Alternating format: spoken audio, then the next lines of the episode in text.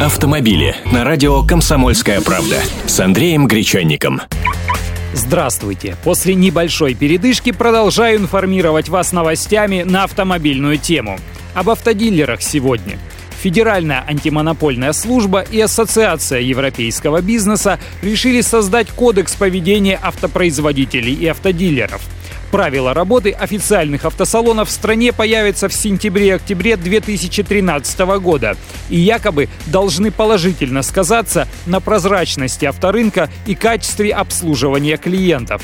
Кое-кто из экспертов уже было обрадовался. Неужели гарантийный ремонт отныне будет без проволочек, а оригинальные запчасти подешевеют?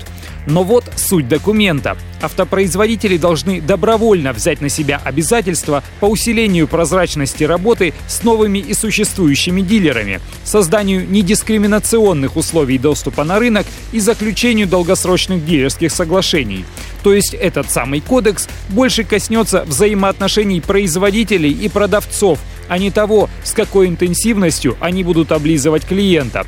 И еще раз, речь идет о добровольных обязательствах, а не о законодательном запрете навяливать только свои дорогие запчасти или ограничении стоимости норма часа работ. Так что пока я не стал бы радоваться близости положительных изменений.